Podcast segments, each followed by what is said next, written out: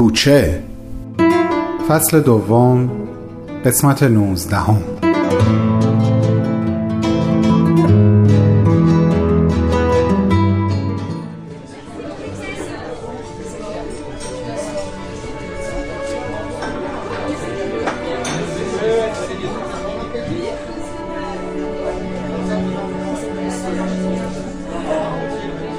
هیچ کس دلش نمی‌خواست. اولین نفری باشه که سکوت رو میشکنه. حتی خود بهمن. حسین و شهاب و محسن هر کدوم در دنیای فکر خودشون بودن. و بهمن چقدر دلش می‌خواست بدونه در ارتباط با شعر شال گردن در ذهن هر کدومشون چی میگذره. اما باید صبر می‌کرد تا بالاخره یکی به حرف بیاد. و اون یک نفر حسین بود. آقا من بله حسین آقا. اگه آقا شهاب اول اون توضیح رو نمی‌داد و نمی‌گفت منظور شما از شال گردن تو این شعر چیه؟ من هیچی ازش نمیفهمیدم. اما الان یه چیزایی حالیم شد. جای نادر خالی که واسم بیشتر توضیح بده. مثل شعر سپیدارتون خیلی خوشحال میشم چیزی که از این شعر برداشت کردید و برامون بگید. فکر کنم محسن و شهابم دلشون بخواد بدونن. منو ببخشی اگه خیلی سطح پایین حرف می‌زنم. فکر می‌کنم شما می‌خواستی بگی ما مردم رو با دین و ایمون خفه کردیم. راستش بحث من و شما نیست حسین جان. صحبت از اتفاقیه که افتاده. همین که اینجا توی این جمع هستی و داری به حرفای ما گوش میدی این شهامت رو به من میده که بخوام این واقعیت رو به سراحت بهت بگم که خیلی دردناکه. آدم از جایی یا کسی بزرگترین ضربه رو بخوره که سالها عاشقانه بهش اعتماد کرده بوده. مردم ایران دیانت اسلام رو دوست داشتن حسین. اما الان اکثریتشون نه فقط از اسلام که از هرچی دین بیزار و گریزونن. چون به این نام ظلم وحشتناکی رو تحمل کردن. دستی که مردم فکر می‌کردن قرار شال گردن دین و به دور گردنشون بپیچه و از سرما نجاتشون بده با همین شال گردن اونا رو به دار آویخت. حسین جان حالا من بهایی دوباره دارم از یه دین از یه آین جدید باهاشون صحبت می‌کنم. یعنی دوباره اونا منو شال گردن در دست می‌بینن و من کاملا بهشون حق میدم که باورم نکنن. حرف من توی این شعر اینه. صحبتت به جای خوبی رسید بهمن جان. حرف منم اینه که اصلا چه لزومی داره دوباره بخوایم از یک دین جدید حرف بزنیم و بهش بپردازیم. ما این راهو تجربه کردیم. تجربه که تلخ و گرون بود. هنوزم هست. این یکی از سوالای داغ من از شهابه. من حدس می‌زدم این سوالو ازم بپرسی محسن جان. تو صحبت های یواشکیمون توی زندانم یه بار گذرا بهش اشاره کردی و منم یه چیزایی برات گفتم. ببین بذار یه مقایسه ای بکنم و یه مثالی برات بزنم. تصور کن در دوران آلمان نازی تو اردوگاه های کار اجباری درست در کنار اتاقهای گاز و کوره های آدمسوزی درست در کنار نابغه ترین دانشمندا و دکترایی که به راحتی جواز مرگ و اعدام صادر می‌کردن.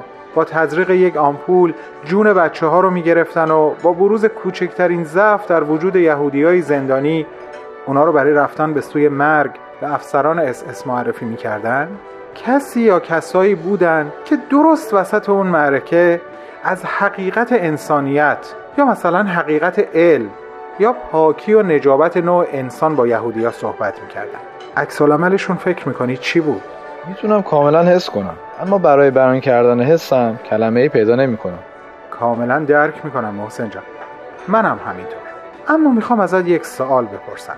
حتی تو اون شرایط حقیقت انسانیت و شرافت انسانی به قوت خودش باقی بود یا نبود. با وجودی که اون چه که دیده می‌شد نهایت سقوط انسانیت بود. منظورت رو فهمیدم شهاب فهمیدم و تا حدی قانع شدم. نه سب کن. خواهش می‌کنم اینقدر زود قانع نشو. اینطوری احساس می‌کنم می‌خوای دیگه به حرف زدن ادامه ندم. نه به خدا همچی منظوری نداشتم. واقعا حرفت به نظرم منطقی اومد. من از حرف شهاب اینطور برداشت می‌کنم که شرافت ذاتی انسان و مفهوم انسانیت همیشه و در همه حال به قوت خودش باقیه. چه زمانی که مردم بر اساس اون شرافت ذاتی رفتار بکنن چه زمانی که کاملا خلاف اون رفتار کنن. به همین قیاس می‌تونیم بگیم مفهوم حقیقی دیانت و ایمان همیشه باقی و برقراره. حتی زمانی که از نامش در نهایت بیانصافی سوء استفاده بشه و احساسات روحانی مردم به گروگان گرفته بشه. بهتر از خودم منظورم رو گفتی بهمن. ممنونم عزیزم. فقط چقدر جای خالی ستاره رو احساس کردم الان. اونم مثل تو همیشه منظور منو بهتر از خود من می‌فهمید و میفهموند. ببخشید شهاب.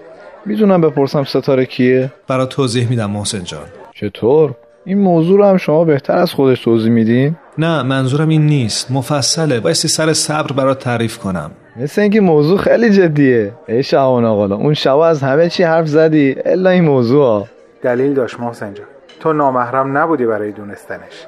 یه ترسی با من بود که اونم بهمن برات مفصل توضیح میده. بالاخره یه چیزایی پیدا شد که من می‌دونم و شما هنوز نمی‌دونی. آقا محسن. خوشحال شدم. عجب. آقا اصلا اینطوری نمیشه. بهمن جان همین الان بیا جمع رو ترک کنیم. بریم بشینیم کافه گلباغچه. جریان این ستاره خانم رو برای ما تعریف کن.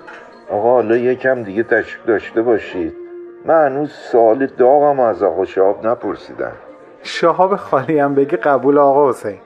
بپرس سوال داغ تو. خدا به خیر کنه فقط. ببین پسرم آخ ببخشید بازم بهت گفتم پسرم. اشکالی نداره. نترس. سوال تو بپرس. ما الان دیگه می‌دونیم که شما دیانت اسلام رو برحق می‌دونید. جالبتر اینجاست که داریم هر پر می‌زنیم حقانیتش رو دوباره به خود مسلمونا ثابت کنیم. ادامه به آقا حسین. ببخش فریدم وسط حرفه خواهش می‌کنم. چیزی رو که نمی‌فهمم اینه که چرا ما اینقدر نسبت به شما بدبینیم و باهاتون دشمنی می‌کنیم؟ مشکل آخونده با شما چیه دقیقا؟ عجب سوالی پرسیدی حسین. یک سوال اساسی. سوالی که خودم هم همیشه دنبالش بودم. با مامان بابا هم خیلی وقتا مفصل راجع بهش حرف زدم. میشه اول من جواب این سوالو بدم؟ بفرما آقا شهاب. نگفتم امروز خوش به حالته چون تیم دو نفر است. نه جان محسن نمی‌خوام کار شهاب راحت کنم. فقط چون یکی از پیام های بیت اعظم مرکز جهانی بهایی رو همین دیروز داشتم میخوندم و جواب این سوال توی اون پیام خیلی واضح داده شده گفتم اینو براتون بخونم. همینجا رو میزه. تاریخش مال 5 آذر سال 82 کاش فرصت بود همشو الان با هم میخوندیم. ولی چون داریم کم کم به آخر این قسمت داستان نزدیک میشیم همون قسمتی رو می‌خونم که به سوال آقا حسین مربوط میشه. آها پیداش کردم. والا ما که موافقت نکردیم شما به جای ما جواب بدین. اما راحت باشین. شیطونی نکن شواب گوش کن. دلیل اصلی اینکه علما و عمرا از بد و ظهور به مخالفت با امر حضرت بهاءالله قیام نمودند آن بود که حضرتش را مؤسس جامعه بدی مبتنی بر برابری و عدالت اجتماعی می‌دیدند که در آن جا و مقامی برای خود نمیافتند این بیم و حراس از آن زمان تا کنون انگیزه بروز شدائد و بلایای متوالیه بر آن سالکان سبیل محبت و وفا بوده و هیچ شخص منصفی انکار نخواهد کرد که علا رغم این مظالم جامعه باهایی اقلیتی خلاق و نمونه ای از تمدن آینده مورد نظر حضرت بهاءالله و نشانه ای از اراده آهنین آن جمال مبین برای تحقق مقصد اعلای خیش است. وای بهمن من این پیامو حفظم از بس که خوندم. تو رو خدا اگه هنوز وقت داریم پاراگراف قبلیشم بخون باشه می‌خونم.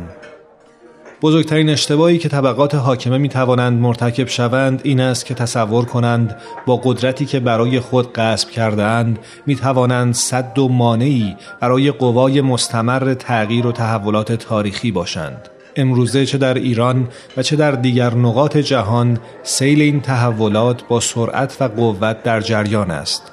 نه وجودش را می‌توان انکار کرد و نه مسیرش را منحرف نمود. و نه از شدت و قدرتش کاست. از در و دیوار میگذرد و به درون خانه راه مییابد.